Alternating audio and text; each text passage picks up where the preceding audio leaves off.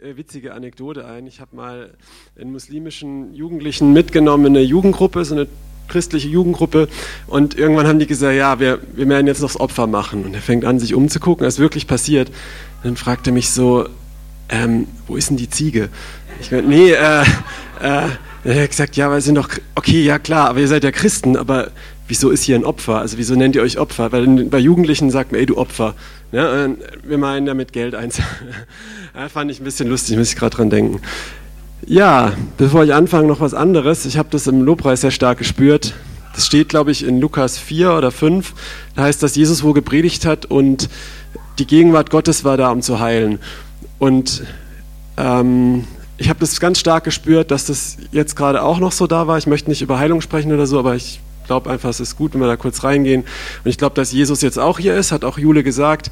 Ähm, und dass seine Gegenwart hier ist, um einfach ein paar Dinge zu heilen und Leute anzurühren. Und ich möchte jetzt einfach jeden, der, ähm, ich habe das ganz stark gespürt, für die linke Körperhälfte drei Sachen. Ähm, wenn du aber selber in der linken Körperhälfte irgendwo anders was hast, dann nimm das einfach trotzdem mal mit. Kannst ja versuchen. Gott ist da nicht knittrig, glaube ich. Ähm, also ich habe ganz stark zuerst gespürt fürs Knie. Wenn jetzt jemand hier ist, der im linken Knie Beschwerden hat, ähm, so sind da Kreuzbänder, Meniskus und sowas, in die Richtung, leg mal einfach deine Hand drauf. Ja? Ist überhaupt jemand da? Alles klar, da sehe ich einen. Okay, gut. Ähm, gut, dann mach mal und ich bete mal, aber nicht, weil ich jetzt bete, sondern ihr legt eure Hand drauf und wir empfangen das jetzt einfach, okay? Was, was, was ich glaube, dass einfach schon da ist. Jesus, danke für deine Heilung, die jetzt hier ist und ähm, ja, ich komme jetzt da rein. Wir nehmen das einfach an, was du jetzt geben möchtest. Mit Wiederherstellung, mit wirklich, dass das alles Neues in der Schmerz geht. Amen. Dann habe ich noch was bekommen für so Knöchel irgendwie hier, die Gelenke, auch Bänder und sowas. Auch linke Seite, wenn da jemand da ist. Dasselbe nochmal. Nee, ich habe es für links, aber du kannst ja trotzdem probieren, das kann ja nicht schaden. Aber cool, dass du dich zurückmeldest. Ähm, okay, dann, falls jemand da ist, macht's das. Und ich habe für, bisschen lustig, aber es kann auch schmerzhaft sein, für den hier so Backenzahn, linke Seite. Zahn, ne? Ja, okay, gut. Da lachen welche. Ja, also ich glaube mal, ich bin nicht witzig, sondern es trifft zu, oder? Ja gut, dann mach auch mal die Hand da drauf. Und ich werde jetzt gar nicht beten, wir warten einfach einen Moment und tu dich selber entscheiden, okay, ich glaube dem Spinner jetzt oder ich glaube vor allem Gott, das ist wichtiger und ich möchte es einfach annehmen, okay? Einfach einen Moment kurz.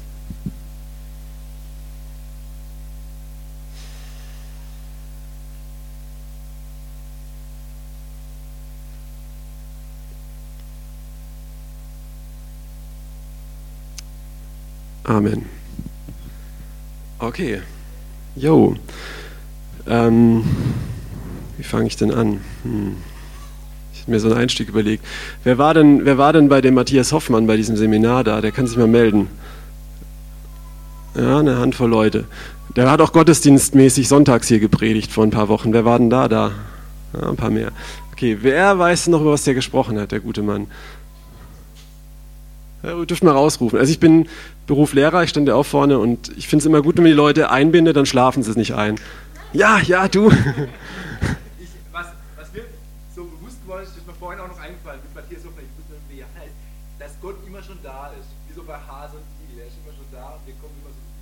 Ja. Stimmt das? Keine Ahnung, ich war nicht da. Aber ich habe die MP3 an, ich habe die MP3 angehört und ich habe deswegen frage ich so in die Runde, ja. Ähm, ähm,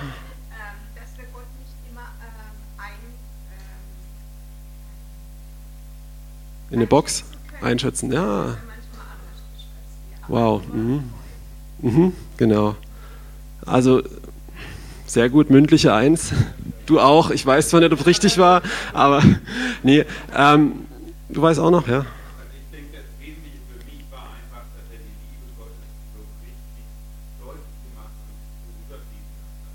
Okay.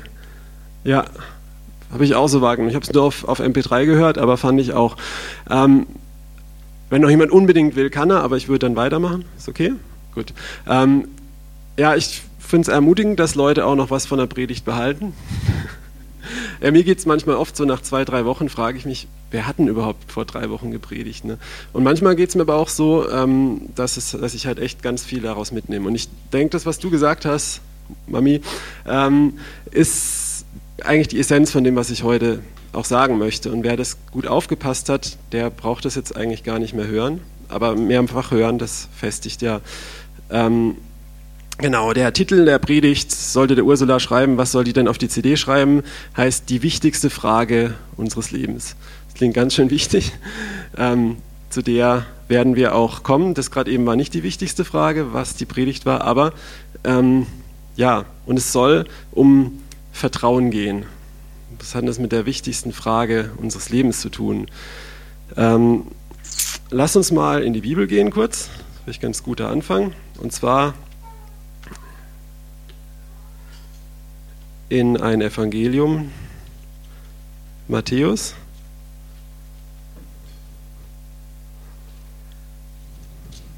Kapitel, ja, wo habe ich es? Na?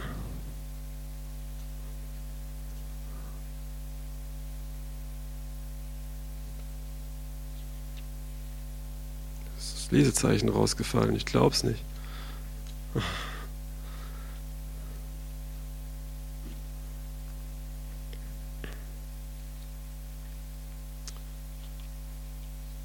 Okay, ich habe es nicht parat, aber vielleicht ist ja auch jemand, der das auswendig weiß. Es gibt eine Stelle im Matthäusevangelium und auch in anderen, ähm, wo Jesus zu seinen Jüngern sagt, hey Leute, es werden viele zu mir kommen, die haben gesagt, Meister, Meister.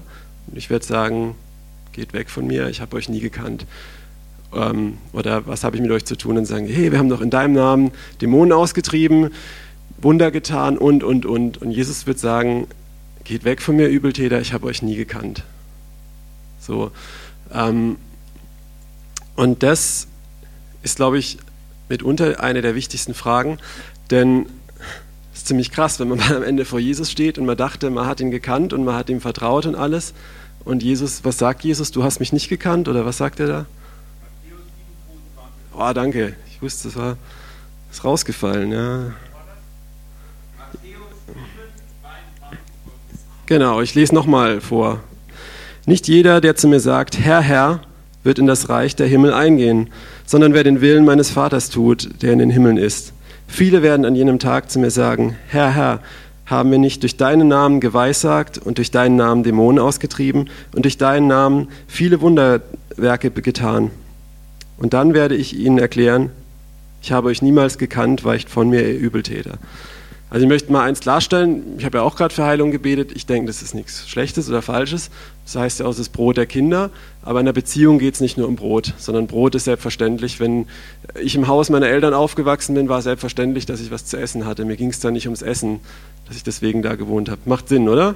Ja, also es, ich will jetzt hier nicht da irgendwo gegenwettern, darum geht es mir jetzt auch gar nicht, sondern mir geht es eher darum, dass die Le da waren Leute und ich denke, das impliziert uns alle, die denken, dass sie Sachen mit Gott erlebt haben, die denken, dass sie auch Gottes Kraft erlebt haben, die denken, dass sie Gott vielleicht auch für Wunder braucht man was, sagt die Bibel? Glauben, ne? Ähm, dass sie Gott geglaubt haben. Und, und Jesus sagt, geht weg von mir, ich habe euch nie gekannt. Was ganz wichtig ist, ist, Jesus sagt nicht, ihr habt mich nie gekannt. Ja, weil das denken wir auch oft, dass wir jetzt ganz viel über Gott lernen müssen und Wissen über Gott und Offenbarung haben und das und jenes. Und dann kennen wir Gott. Ja, ähm, weil Jesus sagt hier was anderes, er sagt, ich habe euch nie gekannt.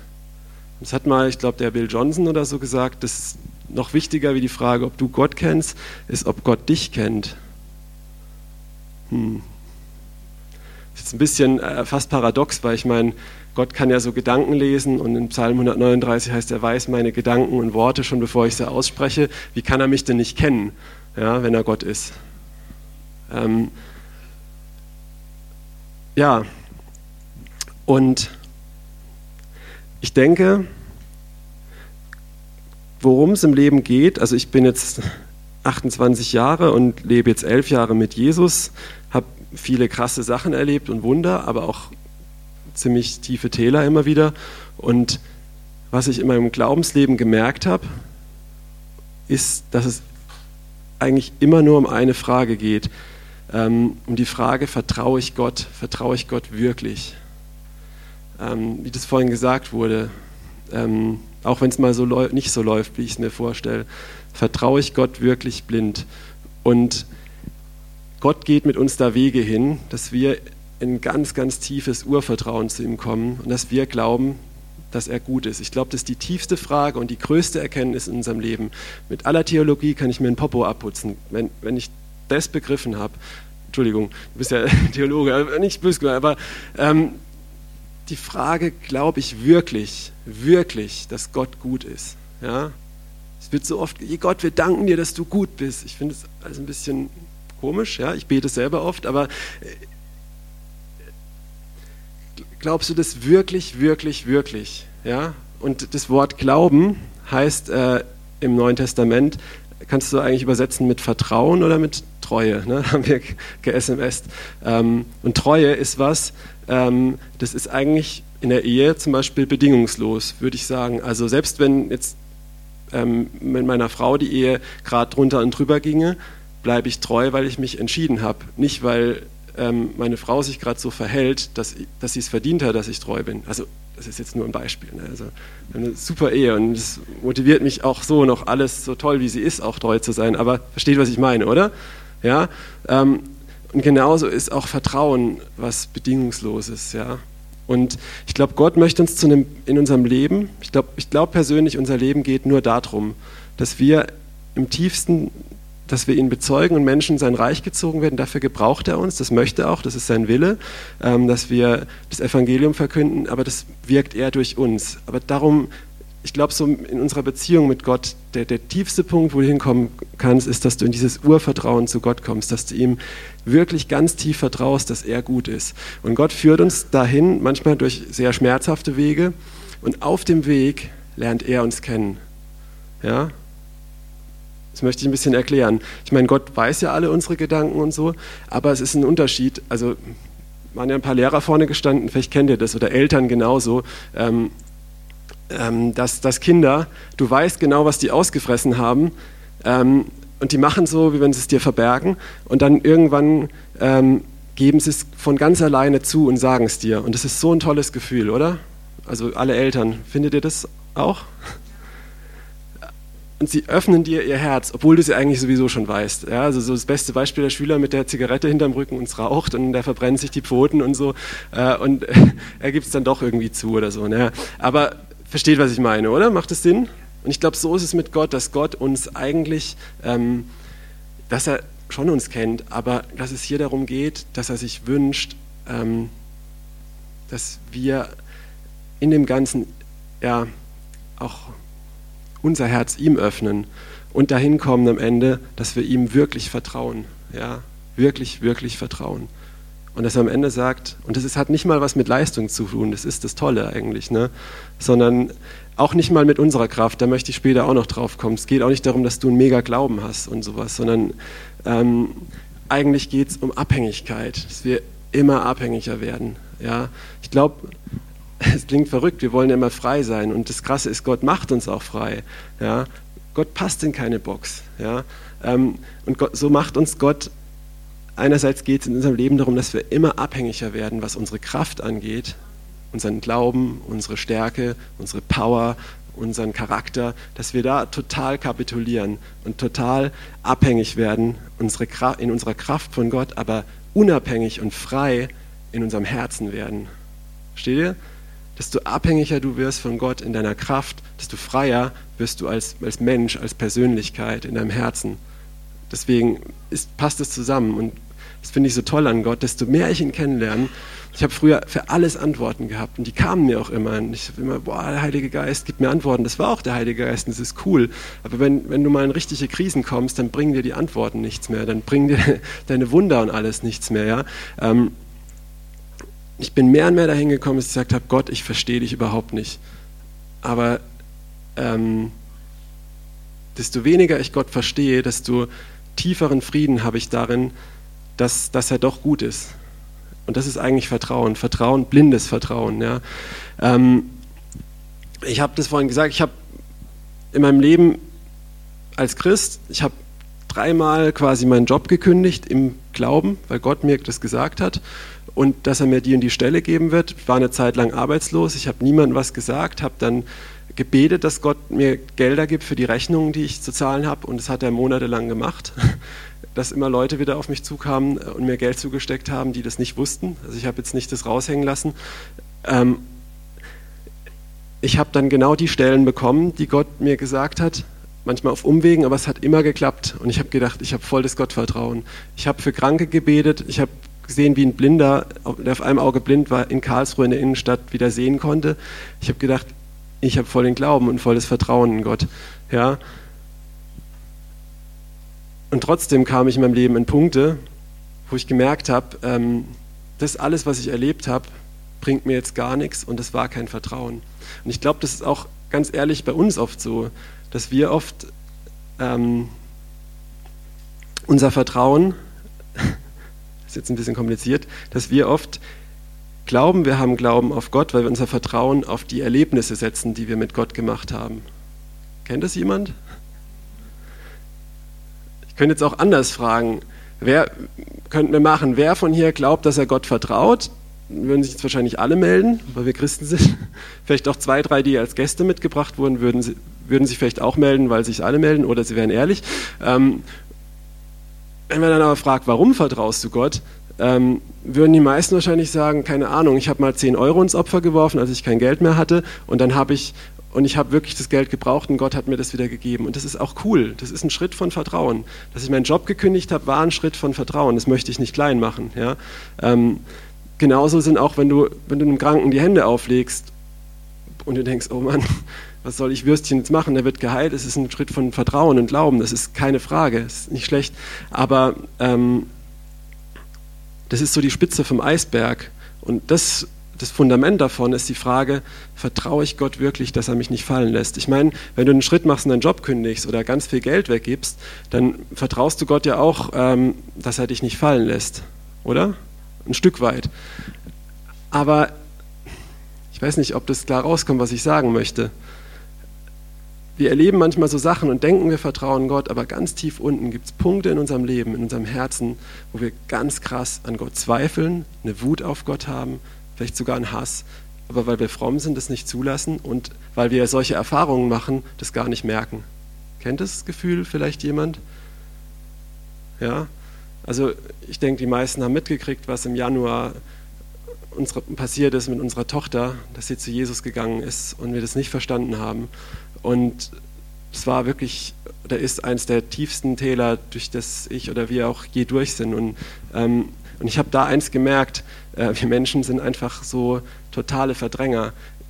Wir haben versucht, so offen wie möglich damit umzugehen und mit allen zu reden. Und trotzdem ist es eine krasse Herausforderung, sich nicht... Ähm, naja, wie soll ich sagen, es ist so eine Versuchung, den Schmerz, den ich habe, wo ich Gott nicht verstehe, wo ich mein Leben nicht verstehe, wo ich keine Antworten habe, wo ich Wut habe und so, einfach da Gras drüber wachsen zu lassen. Wir haben versucht, es bewusst nicht zu verdrängen, aber es war so ein extrem krasser Kampf. Ähm, weiter sich damit auseinanderzusetzen, weiter Gott in den Schmerz stochern zu lassen, dass auch wirklich aller Schmerz hochkommt. Und da ist immer noch nicht alles oben. Und da sind immer noch Punkte, ich mir sicher bin, wenn Gott es antriggert, dass da Wut hochkommt, dass da Zweifel, Angst und alles hochkommt. Und ich bin da auch durch alles durch, dass ich trotz allem, was ich erlebt habe, ähm, an Punkte kam, an Abgründe. Ja? Ähm, und ich hoffe, dass, dass vielleicht jetzt hier ein paar da sind, die ehrlich sind. Und ich glaube, dass einige da sind, ja, um so einen Vergleich, wer hat mehr erlebt oder gelitten. Aber ich glaube, dass hier ganz viele Leute da sind, die eigentlich mal in ihrem Leben was ziemlich krassen Schnitt gehabt haben. Vielleicht auch in deiner Kindheit, wo du Missbrauch erlebt hast oder irgendwas. Und, und das, was angeknackst hat in deinem Gottvertrauen, das ganz tief in dir drinne, so eine kleine Kammer in deinem Herzen ist, wo du Gott nicht reinlässt. Aber nur wenn er in die Kammer reinkommt, wird er am Ende sagen können, ich habe dich gekannt. Macht das Sinn? Ja? Das ist nämlich das. Ich habe ich hab auch mal vor ein paar Jahren eine ziemlich krasse Zeit gehabt, wo ich ähm, da kam sehr, sehr viel, als ich meine Frau kennengelernt habe, wir zusammenkamen. Und bevor wir zusammenkamen, da musste Gott erstmal eine richtig krasse Grundreinigung in mir machen. Und ja, hat mich auch nochmal mir neu gezeigt, was Vertrauen ist, auf eine sehr schmerzhafte Weise. Und ich hatte in der Zeit ziemlich viel, auch immer wieder Depressionen und sowas und gearbeitet. Das hat mich am Leben gehalten, das hat mich abgelenkt, aber sobald ich mit Zeit mit mir hatte, habe ich nur der Kopf gerattert und richtig, ich habe es nicht mehr ausgehalten, ich wollte teilweise nicht mehr leben und also ich hatte nicht Pläne, das zu machen, aber ich habe einfach, ich war an dem Punkt, wo ich es nicht mehr ausgehalten habe. Vielleicht kennt den Punkt der eine oder andere. Und eines Morgens bin ich in die Gemeinde gefahren, habe ich glaube ich auch schon mal erzählt, und ähm, zu einem Gebetstreffen und ich habe ich hab diesen totalen Druck an Gedanken, an Gott nicht verstehen, an mein Leben nicht verstehen, an Durchdrehen, aber eine, ja, in meinem Kopf gehabt. Ich bin auf dem Fahrrad gefahren, hatte einen Laptop im Rucksack, äh, es hatte ein bisschen geregnet und ich sage, hey und Gott, du bist trotzdem treu und wow, vielleicht kennt es der eine oder andere, das macht man so als anständiger Christ und ich fahre eine Kurve über eine Holzbrücke und in dem Moment, wo ich sage, Gott, du bist trotzdem treu, rutscht mein Hinterrad weg, meine Schaltung, die ziemlich teuer war, zerreißt am Fahrrad, ich fliege mit Laptop volle Möhre hin und dann hat es gereicht, da ist der Knoten geplatzt. Dann habe ich mein Fahrrad genommen, habe es gegen einen Baum geschmissen, habe an den Himmel geschrien, habe Gott beleidigt, ein paar Finger gezeigt. Ich habe richtig voll eskaliert. Und ein Jogger ist vorbeigekommen und der ist erstmal so. Und dann kam ich wieder an so bei mir und habe und habe so gemerkt, oh Mann, was habe ich gesagt? Und wollte so gleich wieder, vergib mir Gott. Und Gott hat so gesagt, stopp. Also es war ganz klar in meinem Herzen so eine Stimme, die gesagt hat, schön, dass du das endlich mal gesagt hast. Du bist jetzt gerade an einem Punkt, wo du mich nicht verstehst. Und da ist Wut in dir, die schon seit zwei, drei, vier, fünf Jahren ist von einer anderen Situation, wo was passiert ist, wo du gedacht hast, du hast mir vertraut und es ist voll zusammengebrochen und du hast mich nicht verstanden. Und du hast damals gesagt, alles gut und Gott ist treu, ich glaube ihm. Und es hat die ganze Zeit tief in deinem Herzen gekocht. Und in der Zeit hast du Versorgungswunder erlebt. In der Zeit hast du erlebt, wie, wie, dich, wie du deinen Job kündigst und ich dich versorge und du mir vertraust. Und du hast gedacht, du glaubst mir, aber das war die ganze Zeit da und ich habe es die ganze Zeit gesehen. Und es ist schön, dass du es mir jetzt endlich mal ins Gesicht sagst, weil jetzt weißt du es auch, dass es da ist. Und es ist in Ordnung, jetzt können wir es wegmachen. Und es war voll befreiend irgendwie. Und ich glaube, da ist so eine Tür mehr Gott geöffnet worden, wo Jesus sagen konnte, ich, kenne dich, ja, ein Stückchen mehr. Ich glaube auch nicht, dass ich da jetzt bin, dass ich sagen kann, hey, boah, voll, ich habe auch keine Angst, dass ich in die Hölle komme. Darum geht es jetzt auch nicht, sondern es geht darum, ey, dass wir immer mehr zu Jesus kommen. Ja, und wisst ihr, die Frage, Gott zu vertrauen, das ist die wichtigste, auch von der Bibel. Im Anfang der Bibel, im ersten Buch Mose, in der Schöpfungsgeschichte, ähm, da, ist, da ist diese Begebenheit, wo Adam und Eva in so einer perfekten Harmonie, in einem kindlichen Vertrauen mit Gott leben, im Garten gehen, wir kennen das alle. Und dann kommt diese Drecksschlange und äh, da fällt mir jetzt ein Witz ein. Ähm, nee, ich lasse es lieber. Okay. Naja. Ähm, okay. Aber da kommt da diese Schlange und was sagt die zu denen? Hat Gott wirklich gesagt? Ja, Gott hat zu ihnen gesagt, ihr dürft von allen Bäumen essen, nur nicht von dem einen. Und da mussten, er hat nicht gesagt, warum. Doch, er hat sogar gesagt, dann werdet ihr sterben. Das war die Wahrheit. Aber er hat halt, ähm, aber er hat ihnen nicht mehr Antworten gegeben. Und darauf mussten sie vertrauen. Dann kommt die Schlange und sagt, ja, Moment mal, warum dürft ihr von so vielen Bäumen nicht essen oder so irgendwie, ne? Kennt ihr die Stelle, wo sie plötzlich das so rumdreht äh, und, und sagt, ist Gott wirklich gut? Sagt er euch wirklich die Wahrheit? Lügt er euch nicht an? Macht es Sinn? Überlegt mal, das macht doch gar keinen Sinn, was Gott da sagt. Wo dieses Urvertrauen, dieses kindliche Urvertrauen ähm, zerstört. Ja. Und, und ich glaube, und ganz am Ende der Bibel, es ist eigentlich nicht am Ende, sagt Jesus, in den letzten Tagen, ganz am Ende, wird die Ungerechtigkeit überhand gewinnen und in vielen wird die Liebe erkalten.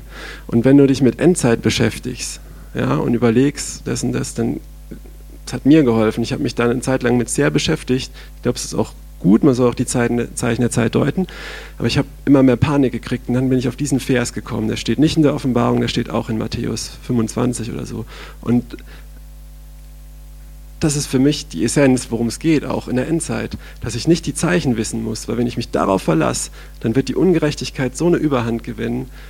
Wenn das mein Vertrauen ist, dann werde ich so zusammenbrechen, dann wird die Liebe erkalten. Aber wenn ich ähm, Und Vertrauen und Liebe hängt ganz, ganz tief zusammen. Weil wenn ich vertraue, dass der andere mich liebt, dann vertraue ich auch, dass er es gut meint, auch wenn ich es nicht verstehe. Ja? Ähm, und es ist nicht leicht. Und es ist auch okay, dass du dann auch mal sauer bist und dass du mal auch Gott die Meinung sagst. Ja? Ähm, aber das ist am Anfang der Bibel und am Ende. Und es steht auch am Anfang unseres Lebens, wo irgendwann mal dein Vertrauen, dein tiefstes Vertrauen in Gott, ob er wirklich gut ist, zerstört wurde und ob es am Ende, ob deswegen die Liebe erkaltet. Ja? Ich möchte einfach auch dazu sagen, es geht nicht darum, dass, also finde ich ganz wichtig, dass wir, dass wir so werden, dass wir, was auch passiert, immer sagen, ja, Gott ist gut, äh, ich muss das halt glauben, weil das ist das Wichtigste, egal was mir gerade passiert. Ich, also in der Zeit, als es in den letzten Monaten einfach, ja, in dieser Trauerphase, ist mir die Bibel so kostbar geworden und es ist wirklich, und ich kann es jetzt wirklich von Herzen sagen, es ist mein Lieblingsbuch geworden, weil da so viele Geschichten drin sind, die so krass sind, wo Menschen durch Situationen gehen, wo sie Gott überhaupt nicht verstehen.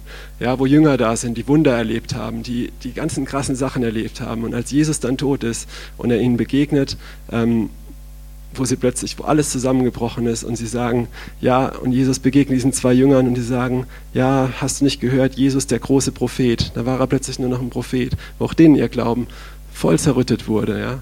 Ähm, wo jemand da ist wie Hiob, der durch krasse Schmerzen gegangen ist und der auch sauer auf Gott war. Ich ich finde, er hat es auch ganz ehrlich gemacht. Und es ist ganz wichtig, dass wir ehrlich sind und Gott die Türen öffnen und auch Dampf rauslassen. Mir ist so bewusst geworden, es ist voll wichtig, es ist sogar heilig, dass man auf Gott sauer ist. Ich glaube, wichtig ist, dass man nicht bitter wird. Und ich glaube, wie das passieren kann, ist, sauer auf Gott zu sein, heißt, dass du Gott sagst, ja, du und ihn mal beleidigst und was weiß ich machst. Es ist, glaube ich, okay. Ich glaube echt, es ist in Ordnung, wenn du es Gott ins Gesicht sagst. Wenn mir jemand was ins Gesicht sagt, was auch mich, was auch krass ist, habe ich damit kein Problem.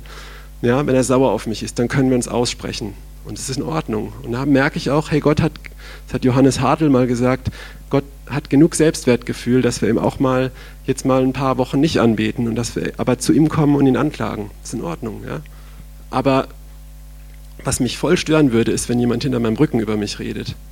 Und genau nicht, dass es Gott stört, sondern es ist schlimm für uns, weil dann werden wir bitter. Kennt ihr das? Es ist ein Unterschied, ob du sagst, mein Gott, mein Gott, warum hast du mich verlassen? Das hat Jesus am Kreuz gesagt. Und ich glaube, das hat er nicht nur gesagt, um den Psalm 22 zu erfüllen und der Messias zu sein. Ich glaube, das war wirklich, es ist so ermutigend. Gott selbst war an dem Punkt, wo er sich verlassen gefühlt hat, wo er vielleicht den Vater auch im Verstand noch verstanden hat, aber wirklich an den Punkt kam, wo er geschrien hat, warum hast du mich verlassen, wo er das selber gespürt hat diese Verlassenheit, dieses Fallen gelassen werden und trotzdem nicht, trotzdem, ja, wir denken oft, Gott ist der, der uns fallen lässt, aber eigentlich ist er der, der uns aufhängt. Aber in dem Moment ist, ist es eigentlich nicht wichtig, weil man sich verlassen fühlt. Ne? Und es ist, es ist okay zu sagen, Gott, warum hast du mich verlassen? Aber was, was schlimm ist, ist, wenn, vielleicht kennt ihr das, wenn Menschen, wenn du dann mit Menschen redest und sagen, ja, Gott hat mich verlassen. Merkt ihr den Unterschied? Wenn du anfängst, nicht zu Gott zu kommen und dich bei ihm auszukotzen. Es steht auch im Psalm 62, Volk, schüttet euer Herz vor Gott aus. Schüttet euer Herz aus. Ja. Nicht das, was er hören möchte, sondern das, was in deinem Herz ist. Schütt es aus, egal wie dreckig und stinkend es ist. Ist okay. Ja. Ähm, schlimm ist nur, wenn du anfängst, nicht mehr zu Gott zu kommen damit, sondern anfängst bei Leuten ähm, zu lästern quasi. Ja. Weil dann wirst du nämlich bitter. Dann gibst du negatives Zeugnis ich glaube auch nicht, dass, ich glaube, dass da auch Gott drüber steht, aber es ist schlecht für dein Herz, weil deine Worte Kraft haben und ich habe es auch selber gemerkt und dann ähm, und das macht was mit dir, das macht dich bitter und aus Bitterkeit rauszukommen ist ganz schön hart, ist ganz schön schwierig, ja. Und da möchte ich einfach ermutigen, ey, dass, dass du mal in dich reingehst und einfach überlegst, wo sind diese, diese Dinge, wo es mir angeknackst wurde, weißt du, ähm, Ich habe mich oft in den letzten Monaten mit der Frage konfrontiert. Wir haben das früher oft Leute, die Gott nicht kennen, diese Frage gestellt. Wenn Gott wirklich geben, wenn es ihn wirklich geben würde, warum greift er in das Leid nicht ein? Und ich hatte dafür immer fromme Antworten, bis ich selbst Leid erfahren habe. Dann war mir das scheißegal, äh, was die Antworten sind. Ja? Ähm, wo ich gesagt, ja Gott, du, ich sage es jetzt nicht, aber ähm, warum greifst du nicht ein? Du könntest es doch machen. Du verlangst aber von uns, dass wir eingreifen. Ich kam an den Punkt, wo ich echt gesagt habe, hey, und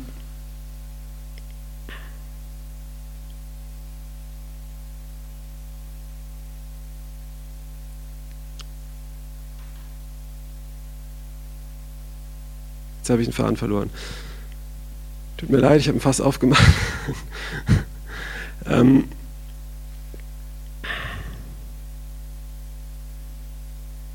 ja. Ich denke einfach, es ist in Ordnung, dass wir, dass wir da ehrlich sind. Ähm,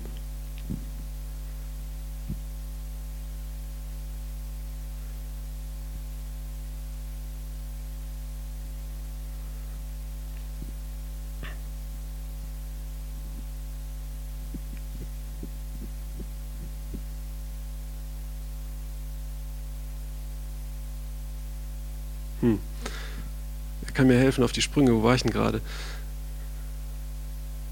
Ja, keiner zugehört, ne? nee. Ja, genau, da. Richtig. Danke, du hast zugehört. ich glaube auch andere, aber ähm, ich mache einfach mal irgendwie weiter. Ne? Ähm, hm. Ich glaube, da war wirklich was Wichtiges, aber ich habe den Faden verloren. Tut mir leid, wenn ich jetzt mit dem letzten Statement vielleicht verwirrt habe ähm, und eine Frage gestellt habe und keine Antwort gebe. Ist das okay? Weil ich glaube, es ist auch ganz wichtig, dass wir manchmal keine Antworten haben, sondern Fragen haben, auch in der Predigt. Ähm, weil oft verlassen wir uns ja auf die Antworten und auf die ganzen Sachen. Ähm, aber es ist manchmal viel wertvoller, wenn du Fragen hast und damit zu Gott kommst. Und manchmal auch einfach an den Punkt kommst, dass du nicht mal eine Antwort von Gott kriegst. Weißt du, Johannes der Täufer, der hat auch Fragen gehabt in seiner Todeszelle. Der kam zu Jesus, hat er Jünger geschickt, gesagt, bist du wirklich der? Er hat auch gezweifelt. Und Jesus sagt, sagt ihm nicht, ja, ich bin's, halt fest am Glauben, sondern er sagt, guckt euch mal die Zeichen an, so, selig ist, wer sich nicht an mir ärgert. Das ist vielleicht nicht die Antwort, die du in der Todeszelle gerne hören möchtest, ja. Ähm, aber, ähm, aber ich glaube, was wichtig ist, ist, dass Jesus uns nicht immer Antworten gibt, aber dass wir an den Punkt kommen, ohne jetzt, jetzt glaube ich, habe ich auch wieder den Faden, ohne ein Verdrängen, sondern zu sagen, Gott ist gut und ist alles in Ordnung, ich brauche keine Antworten, sondern sich mit Gott auseinanderzusetzen und in den Frieden zu kommen, ihm wieder zu vertrauen, ohne die Antworten. Ja? Ich habe oft Glaubensschritte gewagt mit meinem Job und so, weil ich vorher ganz viele, vielleicht kennen das manche Leute hier, ähm, so mit hörendem Gebet und so, dass du so Bilder bekommst und das und Gott dir Zeichen gibt und er gibt dir fünf, sechs, sieben Zeichen, dass du endlich mal einen Schritt wagst. Kennt das jemand? Ist ja auch gut, ja. Wir haben das in der Bibel. Wir haben Leute wie Gideon, der sein Vlies auslegt und sagt, Gott, wenn es morgen nass ist und das Gras trocken, dann gehe ich in den Kampf. Und dann ist es so und dann sagt er, ja, okay, gut, ich lege es nochmal aus und ich möchte, dass morgen das Vlies trocken ist und das Gras nass und dann gehe ich in den Kampf. Und ähm, Gott macht es auch und Gideon geht in den Kampf und er gewinnt, voll der Glaubensheld. Und dann baut er einen Götze als nächstes und bricht voll ein und seine Söhne, die bringen sich alle gegenseitig um. Ja, hm. Du hast, du hast, oder du hast einen Salomon, ja, also, der auch so Zeichen von Gott bekommt, so verständlich und alles, krasse Sachen bewirkt und dann bricht er später ein. Und dann hast du Leute in der Bibel wie ein David oder ein Josef, der Zeichen von Gott bekommt, Träume von Gott bekommt, der nicht sein eigenes Buch gelesen hat, bevor es durchlebt hat, und plötzlich bricht alles ein. Und die, die halten fest an Gott.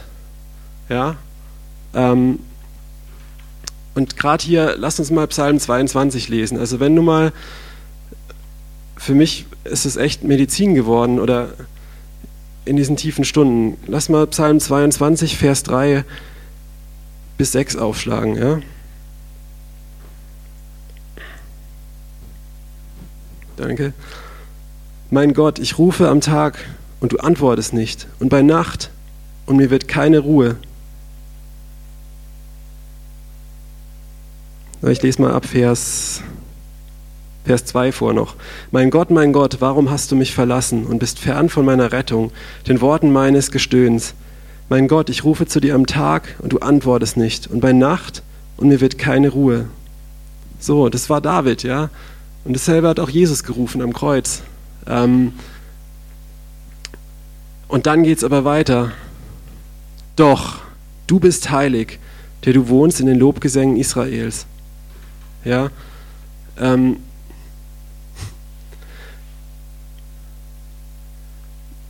darum geht es, dass wir an den Punkt kommen, dass wir nicht Gott vertrauen, weil wir ihn berechnet haben, nicht Gott vertrauen, weil wir seine Wege verstehen, sondern dass wir überhaupt nichts verstehen, an den Punkt kommen in, in unserem Leben. Und, ähm, und ihm trotzdem vertrauen. Ich rede jetzt nicht nur von dem, was uns passiert ist, sondern ich, es geht weiter in unserem Leben, immer wieder, ähm, oder in meinem Leben auch, dass ich jetzt plötzlich Gott in mein Leben mir Sachen spricht, macht das und das und ich bin gehorsam und mache das und plötzlich macht es gar keinen Sinn. Und ich sage, Gott, was soll das? Und ich jetzt langsam lerne zu sagen, es ist okay. Ich vertraue dir einfach weiter. Ja? Ähm, und es ist gut.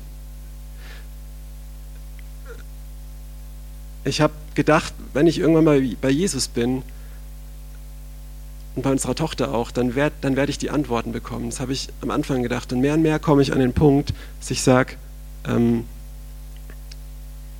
ich werde bei Jesus sein und ich werde sie sehen. Und ich werde sicherlich auch die Antworten kriegen, aber es wird dann nicht mehr wichtig sein, weil ich da sein werde. Ja, und äh, das sage ich jetzt nicht souverän oder Halleluja, das ist so, steht in der Bibel, wir sind im Himmel, ist alles gut. Das war echt ein, ist ein Durchringen, ja. Aber ich möchte uns echt dazu ermutigen. Und ich glaube jetzt auch einfach mal, ich hätte noch ganz, ganz viel zu sagen, aber ich glaube, es ist einfach okay, jetzt auch zum Schluss zu kommen. Ich habe noch, aber es geht noch, wenn das Prediger sagen, geht es noch zehn Minuten, aber es trotzdem sind wir trotzdem früher fertig. Ja. Ähm, genau, ich möchte es einfach versuchen, nochmal zusammenzufassen und möchte jetzt mal diese Folie, Jan, die ich dir gegeben habe, kannst du die mal ranmachen? Ich glaube, da fasst sich das ziemlich gut zusammen. Und das ist von Dietrich Bonhoeffer und das ist echt ähm, mein absoluter Lieblingstheologe und ja, ich weiß nicht, ich glaube, den kennt jeder. Falls nicht, ich sage es einfach trotzdem. Das war ein Pfarrer und Theologe der bekannten Kirche im Dritten Reich, ähm, der auch, es gibt so ein Buch, da steht, er war ähm, Pastor, Prophet, Agent und Märtyrer. Ja? Und er ist auch am Schluss, er ist ins Gefängnis gekommen, weil er an einem Attentat gegen Hitler verwickelt war. Ähm, hat im Gefängnis hat er die Möglichkeit zur Flucht gehabt und ist freiwillig dort geblieben, um den Gefangenen zu dienen. Und im Gefängnis ist es dann auch rausgekommen mit dem Attentat und er kam dann ein paar Wochen vor Kriegsende in ein KZ und ist ein paar Wochen vor Kriegsende dort gestorben. Und er war auch verlobt und er hätte die Möglichkeit mehrfach auf Freiheit gehabt, auch vor dem KZ nochmal als Doppelagent zu arbeiten, hat es abgelehnt. Und also echt ja, jemand, der zwar ganz viel gedacht hat, aber auch ganz viel durchlebt hat. Ja? Und genau, und er sagt hier, es geht noch ziemlich länger, dieses Bekenntnis, aber ich habe mal so ein paar Sachen rausgeschrieben.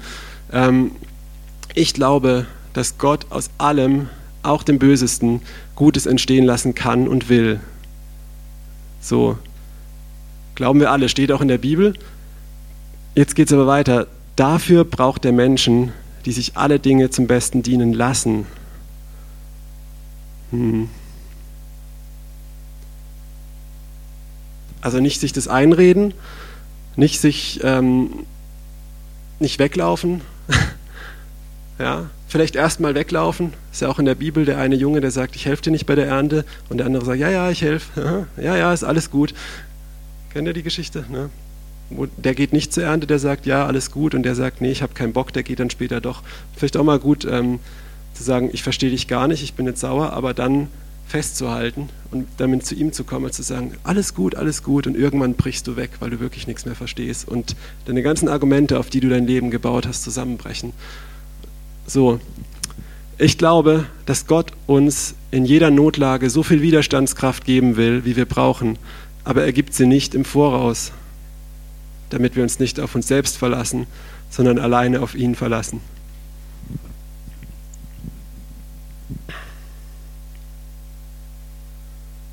Ich glaube, das ist ganz, ganz wichtig. Es geht nicht darum, dass, dass du in deinem Leben souverän stehst und sagst, ja, ich ertrage alles, alles in Ordnung, ja, sondern ähm, oder dass du auch vor großen Herausforderungen alle Zeichen und Bestätigungen von Gott bekommen hast, sondern dass du in dieser Situation die Kraft geben wir, bekommen wirst.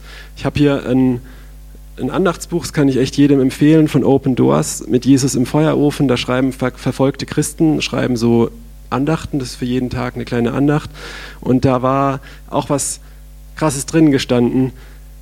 Über Hiob ging es da und es hieß halt, ähm, wenn, wenn so Sachen passieren, dann fragen wir oft, ja, ähm, warum ist es passiert? Und fromme Leute, die sagen dann, nein, wozu ist es passiert? Was will Gott uns damit sagen?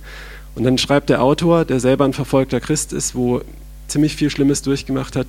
Das klingt ja sehr fromm, aber jemand, der wirklich, äh, eine Frau, die wirklich im Gefängnis und alles war, möchte uns nochmal ihre Version sagen. Und die sagt, Gott hilf mir da durchzugehen. Versteht ihr den Unterschied? Oft die erste Reaktion ist, wenn was Schlimmes war, warum ist es passiert? Und dann kommt unser frommes Denken, das sagt, nein, wozu ist es? Was soll ich daraus lernen? Was macht es für einen Sinn? Und was macht Gott Gutes daraus? Und dann kommt eigentlich nur, ey Gott, hilf mir da durchzugehen. Und wenn du zurückkommst, dann siehst du auch das Gute. Ähm, er gibt es uns nicht im Voraus, dass wir uns nicht auf uns selbst verlassen, sondern allein auf ihn. In solch einem Glauben müsste alle Angst vor der Zukunft überwunden sein. Und das ist auch das, was uns festmacht. Das, was, wenn Ungerechtigkeit Überhand gewinnt in unserem Leben, und es muss nicht in den letzten Tagen sein, es kann heute sein, vielleicht ist auch heute dein letzter Tag, weiß ich nicht. Ähm, aber das wird dich, wird dich da durchtragen. Ja? Ein Gott, welcher uns seine Existenz beweisen lassen würde, wäre ein Götze. Hm, fand ich auch krass. Das gehört nicht, das habe ich noch dazu geschrieben, ist aber nicht von mir, ist auch von Bonhoeffer, das habe ich nur noch gefunden. Fand ich auch sehr stark, weil Gott einfach Mysterium ist. Und wenn wir ihn beweisen könnten, wäre er nicht Gott. Das gehört zu seinem Wesen.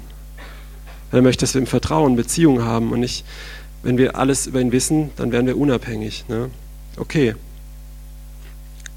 Und ich glaube, ich möchte jetzt noch einmal zusammenfassen in zwei Sätzen, was ich sagen wollte. Und dann uns noch eine kurze Zeit geben, dass wir mal kurz in uns reinhören. Ähm, mir ging es um die wichtigste Frage unseres Lebens. Und ich glaube, das ist die Frage, ob wir Gott voll vertrauen. Und damit hängt die Frage zusammen, ob er uns am Ende auch kennt. Und der Weg, Gott zu vertrauen, führt dahin, dass Gott uns kennenlernt. Unsere tiefsten Tiefen.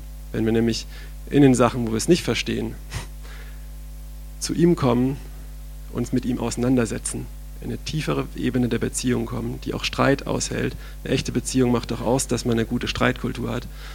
Ähm, wo du auch Gott anklagst und dann aber auch erfährst, dass er dir immer wieder vergibt, wie dem Petrus. und in dem Ding er dich kennenlernt. Und du, weil du dich mit ihm auseinandergesetzt hast und nicht das Fromm verdrängt hast, einen tiefen Frieden bekommst, egal wo du durchgehst. Ja? Und ich glaube auch nicht an Leidensevangelium, dass unser ganzes Leben nur Leiden ist, aber es ist es macht auch Gott nicht mit uns, um dass wir bessere Menschen sind, aber es ist was, was irgendwie dazugehört, wo er irgendeinen Plan mit hat und wo er auch bei Christen zulässt, auch bei den noch so charismatischen oder sonst was, ähm, Dinge, die wir nicht verstehen. Und ich, ich glaube, ein Teil davon, ich glaube, es gibt nicht die Antwort, ist aber manchmal, dass wir einfach größere Herausforderungen, die kommen, überleben werden. Dass wir deswegen manchmal durch Sachen müssen. Okay, aber das führt zu weit. Ich hoffe, ich habe es jetzt nochmal zusammengefasst. Wenn du es nicht verstanden hast, hörst du halt nochmal an oder lass es. Und jetzt möchte ich einfach noch was ganz Wichtiges machen, dass wir einfach jetzt uns noch fünf Minuten Zeit nehmen. Ähm, vielleicht kann da, kannst du so ein bisschen kontemplative Musik reinmachen, so kitschige. Dabei habe ich mich bekehrt bei sowas. Das, aber ich mache trotzdem Witze drüber. Aber dass wir jetzt einfach uns nochmal so fünf Minuten nehmen, ähm, wo wir vielleicht mal die Augen zumachen und uns fragen, okay Gott, wo gibt es in meinem Leben einen Punkt, wo mich, wo mir mal was ganz Schlimmes passiert ist in meinem Leben, vielleicht ist es auch für andere voll die Kleinigkeit, aber für dich ein Punkt war, wo du gesagt hast, wo irgendwas in dir zugemacht hat, wo du gesagt hast, hey Gott, warum hast du es nicht verhindert? Das war meine Frage, wo ich den Faden vorhin verloren habe. Warum hast du es nicht verhindert? Wo dir vielleicht Menschen was getan hat, haben, aber Gott es nicht verhindert hat. Und Gott sich dein Vater nennen will, ja, zum Beispiel. Oder wo du einen krassen Vertrauensschritt getan hast und es sah aus, wenn Gott dich hat fallen lassen.